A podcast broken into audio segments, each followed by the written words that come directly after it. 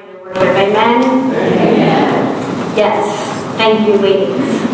Um, It is cold this morning, but it is the start of something new. It is the start of our very first sermon series of 2018. And although last week at this time I was still in bed, sick with the flu, I am very excited to be here this morning, even if it is only back at 90%. I am excited to be with you this morning to be kicking off When Giants Fall. You see, all month long, we're going to talk about the giants we have in our own lives and how to overcome them. And the giants that we might see in other people's lives, maybe even before we see in our own, and how we can help them overcome those giants. And also, what do we do when even though we know our giants, we continue to let them rule over our lives, or we forget that pesky giant that creeps back into our lives and makes it impossible for us to really see all that God has in store for us. And this morning, what we're going to be looking at is naming giants. So, it's going to take some audience participation, what do you think of when you hear the word giant? Everybody? Really big. Something really big. What else? David. David, Goliath. Andre. What was that? Andre the Giant. Andre the Giant. Okay? I think of Jolly Green Giant. I, I think of, when I think of giant, I think of what Goliath must have looked like. I know people were afraid of him, right? He seemed to be kind of scary. And if I was looking for a giant rock, this definitely would be giant compared to this one, right?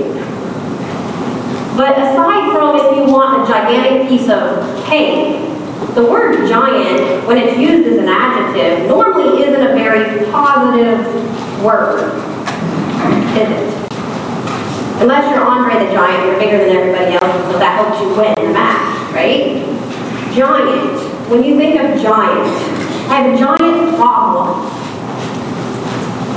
We come up with giant excuses sometimes. The word giant, what are we going to be talking about? We're going to be talking about things that keep us and are in our way from being all that God has called us to be. From being in a complete and total relationship with Him. And I have to admit that as I began preparing for this message about a month ago, um, because I wanted to have it done. I wanted to have it done and ready to go, so I didn't have to worry about it over Christmas. Well, guess what? Life happened. Life happened. My mom was in the hospital for a knee replacement surgery, and by the time we got her home, which was good, okay, I can start again. So that was three weeks out. Let's start this again, I can get it done. The hospital didn't go the way I thought it was, so I didn't have time to work on it, but now I can. She's home, we're gonna have to take care of her while she's home some of the time, Well, we got this. Well, then my dad fell and broke his hand. So, there goes that time. So I didn't get it done then. And then it was Christmas. Anybody else get anything extra done during Christmas? Because I didn't. And then we came to the week after Christmas. Okay, well, here's my week. I we're here and here and oh, we finally actually get to have Christmas as a family. I'm not getting done that either. Oh, goodness gracious. So that takes us to last week. Well, life still happened. and by Wednesday morning, I was kind of discouraged. I was so discouraged because I didn't have everything done that I wanted to have done in the exact amount of time that I wanted to have it done. What was my problem? It wasn't until Wednesday night when I sat down to polish some things that God hit me over the head and said, well, you know what? You're talking about naming your giants. And I'm pretty sure that by now, you've got a few you can name. You see, because in order to slay giants, we have to bring them into the light. We have to bring them into the light. We have to be able to name them. And that requires us to take them from out from the closet, out from under the bed, and to look at them and say, oh my goodness, oh my goodness, this is the problem. You see, because as I was going through things and wanting to get things done, I had every intention on having everything done. I planned it perfectly, right? Planner I am. But then everything else happened. And you see, I thought that everything else happening was the giant. But that is not true. Because a lot of times, our struggles, our difficulties, our challenges are not the giant, but they do bring the giant in your life into the light. They allow you to see what you really are struggling with. Because you see, I forgot what Paul reminds us of um, in James. Consider it pure joy, my brothers and sisters, whenever you face trials of many kinds, because you know that the testing of your faith produces perseverance. Let perseverance finish its work so that you may be mature and complete, but lacking nothing. I had plans. I thought the giant was a struggle. That wasn't a giant. Not by any stretch of the imagination. We all have giants. And from the promotional information that you had received about this sermon series, you might have thought that we were going to talk this morning about David and Goliath. Did anybody else come this morning thinking we might hear about David and Goliath? Well, our scripture lesson, you got a hint that it's not about David and Goliath this morning. It's actually about the king of the Israelites who came before David. It's about Saul. Kids, this isn't about the Saul from the New Testament. We, we talked a lot about that Saul who turned into who? Paul. Paul. That Saul turned into Paul. We're talking about the Saul in the Old Testament, which was before Jesus. And from the Saul, we can see a lot of common giants common giants that I struggle with, common giants that you might struggle with. But here's Saul's backstory. Saul was this man who seemed to be different than everyone else around him. See, the Israelites had, had gotten to the promised land and they had everything that they wanted except one thing. They didn't have a king. They, they were being guided by the prophet Samuel, you know, the little boy who had heard from God. They were being guided by Samuel. And they said, we need a king. All of these other groups of people have kings. We need a king. Give us a king. Much to Samuel's dismay, after lots of uh, prodding and saying, no, I don't think that's a really great idea. Your king is of a different nature. Your king is not above this earthly realm. That is who you need to follow. And that just didn't make sense in their minds. That's fine. We need somebody to help us organize and gather. We need somebody to, to make sure that we have armies, that we can defeat people who are oppressing us. That's when Saul comes around. Saul was taller than everyone else. And it says he was more handsome than everyone else. So he stood out. And through a set of trials and tests, Saul worked with Samuel, and Saul was anointed king. Saul was so popular that he it was easy for him to gather three different armies together. Not one, not two, but three armies together. This was something new. Three armies ready to defeat the Philistines. Goliath was a Philistine.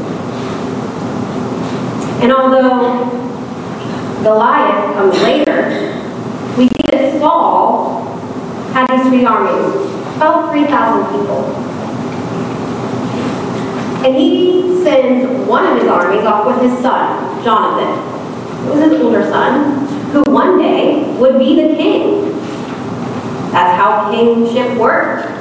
You pass it off to your son. And then he's kept another two. You know, I'm king, I gotta make sure I'm okay, right? Nobody's gonna come get me. I, I need more protection than he does. Although he's gonna be king next. And this is where we start to see some giants. Because Jonathan went off and he was closer to the Philistines. And Jonathan had a successful attack on the Philistines. Attack. Doesn't say he won a battle. he just attacked the Philistines. And this is where we see what Saul did and how Saul reacted to that attack on the Philistines. Then Saul had the trumpet blown throughout the land and said, Let the Hebrews hear. So all Israel heard the news. Saul has attacked the Philistines' outpost, and now Israel has become obnoxious to the Philistines, and the people were summoned to join Saul at Gilgal. Anybody see the giant in there? Can anybody identify maybe um, what was going on in Saul's heart that wouldn't exactly make him close to God? that made him attack? It was Jonathan. Who took the credit for that attack? Saul. It was just an attack. It wasn't a, it wasn't a one battle. Now Saul was trying to get some support from their, their family, the Hebrews. They weren't politically put together yet, but they wanted, he wanted everyone to know how powerful he was. We had an attack against the Philistines. You want to come join us and defeat the Philistines. But the problem is, when we fail to give credit where credit is due, we can fill in the blank a lot of giants. We're selfish, we're conceited, arrogant. When I was trying to get things done at a time that I wanted to get things done and I was being selfish, I wanted to be done for me so that I could be okay with me. But even call me arrogant. I thought I was going to be done three weeks. That's a giant. Those giants lead to, to things and paths that take us far from God. And this was a giant that Saul didn't even see. And as we continue story, it doesn't get any better. And we get to see some more giants that we all deal with. See, he defeated them. But then the scripture tells us exactly what it already. It said that Saul had annoyed the Philistines. Well, so you have these Philistines, who we know seem to be a little larger than the Israelites, because Goliath was huge. Well, they got annoyed. And they decided that they were going to get their own armies together. And then Saul's armies could see that they were outnumbered. They were vastly outnumbered. What do you do when you see that you're outnumbered? How do you feel when you know you're outnumbered? We're, we're looking at where we're going to go on vacation this summer. Um, my whole family, my brother and his wife and kids and their mom and dad. What if I get outnumbered? It doesn't feel good to feel outnumbered. And if I'm in a battle, I definitely don't want to be outnumbered. I'd be afraid. And that's exactly what the Israelites were. They were afraid. They hid in caves. So we have Saul, the king, who, you know, is all powerful. Who had gathered these armies together, who they wanted him to be king.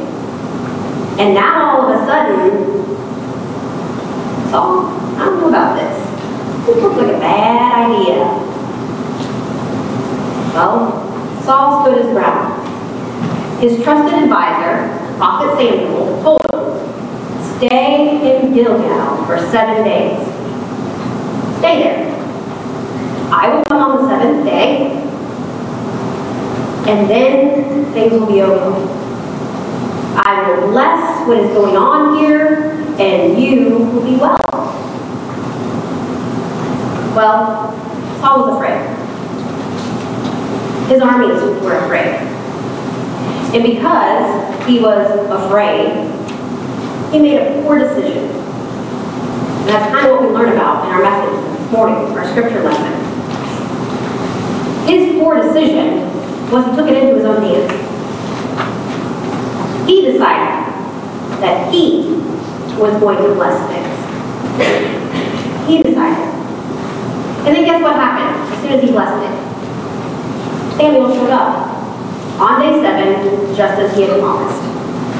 So this is some other common giants that we deal with. David, or off. When we allow fear to dominate our decisions, you can put in a whole bunch of other giants, fear being one of them. But when we allow fear to dominate our decisions, impatience, disobedience, controlling, doubt, and self-destruction normally follow. Samuel. So he took things into his own hands. He feared, he doubted. He feared, so he became impatient. He feared, so he tried to take control of the situation. Now, to you and me, it might not seem bad that Saul decided to offer the more burnt offering. Lord, bless this, bless us, right? But that wasn't Saul's job. Saul was the king. The king was not the one who was to offer burnt offerings to the Lord. That was Samuel's job. So Saul took things into his own hands, and this is what led to ultimately his demise. That one decision.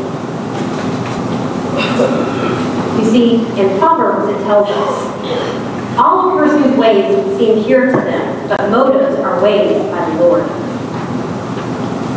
The motives seemed well to Saul, did they not? I'm surrounded by this army it's going to defeat us. And we're not ready yet. We haven't given God the burnt offering. Samuel's not here. So, okay, I'll do it myself. I, I've seen him do it. I know how to do this. That was not the instruction Saul had gotten. And God knew that. His motives were to take it into his own hands. And that is what got him trouble.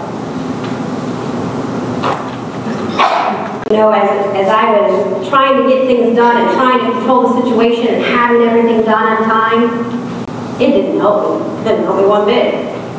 It just made me more discouraged. It made me start to feel uh, resentment. Oh, Mom, why do you have to still be here? That's not at all what I want to feel. That's not at all what I would want her to feel from me by any stretch of the imagination. It has been a blessing to be able to be there and to help my parents in their time of need. So thankfully, I'm able to look at that giant and name. You see, all of us have giants. All of us. But we also know that we have hope for overcoming those giants. Samuel, on the other hand, we learn what happened when he was born. After, after Samuel came back, and he said, what are you doing? And Saul told him. We hear what Samuel has to say about this decision. You have done a foolish thing, Samuel said. You have not kept the command of the Lord your God gave you. If you had, he would have established your kingdom over Israel for all time. But now your kingdom will not endure. The Lord has sought out a man after his own heart and appointed him ruler of his people, because you have not kept the Lord's command. So from that moment on, Jonathan was never going to be king, because that would have been how things worked. God sat, sought a man after his own heart, not after the bloodline of Saul. Ignoring our giants always comes at a cost. Always. Because it results in disobedience. And disobedience always has cost. But thankfully, as followers of Jesus Christ, that cost has already paid. It has been paid. It has been paid by Jesus. We are reminded of that in Romans, for just as though the disobedience of the one man, and many became sinners, so also through the obedience of the one man, many will be made righteous. And me, as a follower of Jesus, still have to name my giants daily. As a reminder to bring them out into the light in order to slay them. I have to name my giants to people who are close to me so that they can say, hey, I see that giant coming out again. You might want to um, check it out. Me. I have issues with giants. So can you imagine for a moment what people outside the walls of this place who don't know Jesus might feel like when they see giants? Imagine an addict who really wants to get clean, plans to get clean, has even reached out to some people, but they don't know Jesus yet. And they don't know that the giant that they're really battling can be battled with others. And the selfish giant of wanting to get high makes them steal their grandmother's watch and sell it for the next kid. Can you imagine how they feel? What about the mom who is rushing to the emergency room to where her daughter is because she just learned she was in a car accident? Because she was running late to school after mom decided to pick a fight that night. Imagine how they feel. They don't know that there's hope, that the cost of these giants. Imagine. We all struggle. Am I the only one? Imagine for a minute what those who don't know the power of Jesus really holds, feels when they face giants. Giants that seem bigger than that actually little rock. Huge giants that are keeping them from that relationship with God and ultimately with others. This morning, I'm going to give you an opportunity to respond to the message. On your insert at the bottom of your Connect page, there's three ways to respond. But I'm going to give you a bonus way. A bonus way. So we're going to have four. There's no limit to how many uh, ways to respond that you can make. But take a minute to think about what giants you might be able to help slay. The first is to literally name your giant. Maybe you need to spend some time and really looking at it. This seems like a struggle in my life. This situation over here is really challenging.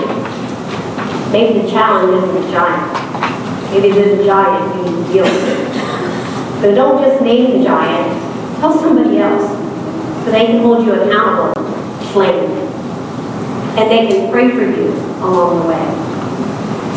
Another way that you could help name giants is um, we're doing a prayer um, for our Fresh Awakening. From January 11th to February 11th, we will be praying for our Fresh Awakening weekend, which is in February. Your bulletin has all of the information about that. But maybe you want to be a part of a prayer group. They will be praying weekly, specific prayers for this weekend. Because just as individuals, we each have giants, we are a body of Christ. We may have some giants as a body. So be praying for this weekend. Maybe you want to do that. Third, I will help those in our community name their giants by donating to the Adena Emergency Department Prayer Chapel. Trinity has been a part of the Adena Hospital for 150 years. 150 years, we have been a corporate member of the hospital. And the hospital has that new emergency department, and we'll have a new prayer chapel to go with the emergency department. And they have asked their corporate sponsors to help fund that chapel. Trinity's share of that is $5,555. Imagine the giants we could help people slay in that chapel. Maybe that's a way that you can help slay giants. More information about that is also in your bulletin. And the fourth, the bonus way, is another prayer. We are a 724 church with a movement on Main. We want to put in motion what we hear from God. And this next week, we have been requested by our bishop of the West Ohio Conference, Bishop Palmer, to be praying for our greater United Methodist Church as the, the Council of Bishops looks for a way forward for our church as a whole. That information is not in your bulletin. However, if you would like information about exactly what people of the West Ohio Conference will be praying over the next week, write me a note on the card, and I'll make sure you have that information so that you can join our brothers and sisters in prayer for our church. There are a lot of giants. A lot of giants. I have giants. You have giants. In a giant world, battling giants on a daily basis. As you mark your connect card, would you allow me to pray for those giants? Father, we come to you this morning, humbled that you allow us to come before you. As we battle giants time and time again, and we, we sometimes forget that we don't have to battle them alone. You paid the price. Father, it's not just our giants that, that we know we want to face, but we want to help others. Allow us to be a place where new people come to know you and the power that you have over those giants. Father, we thank you for everything that you have given us. In Jesus' name, amen.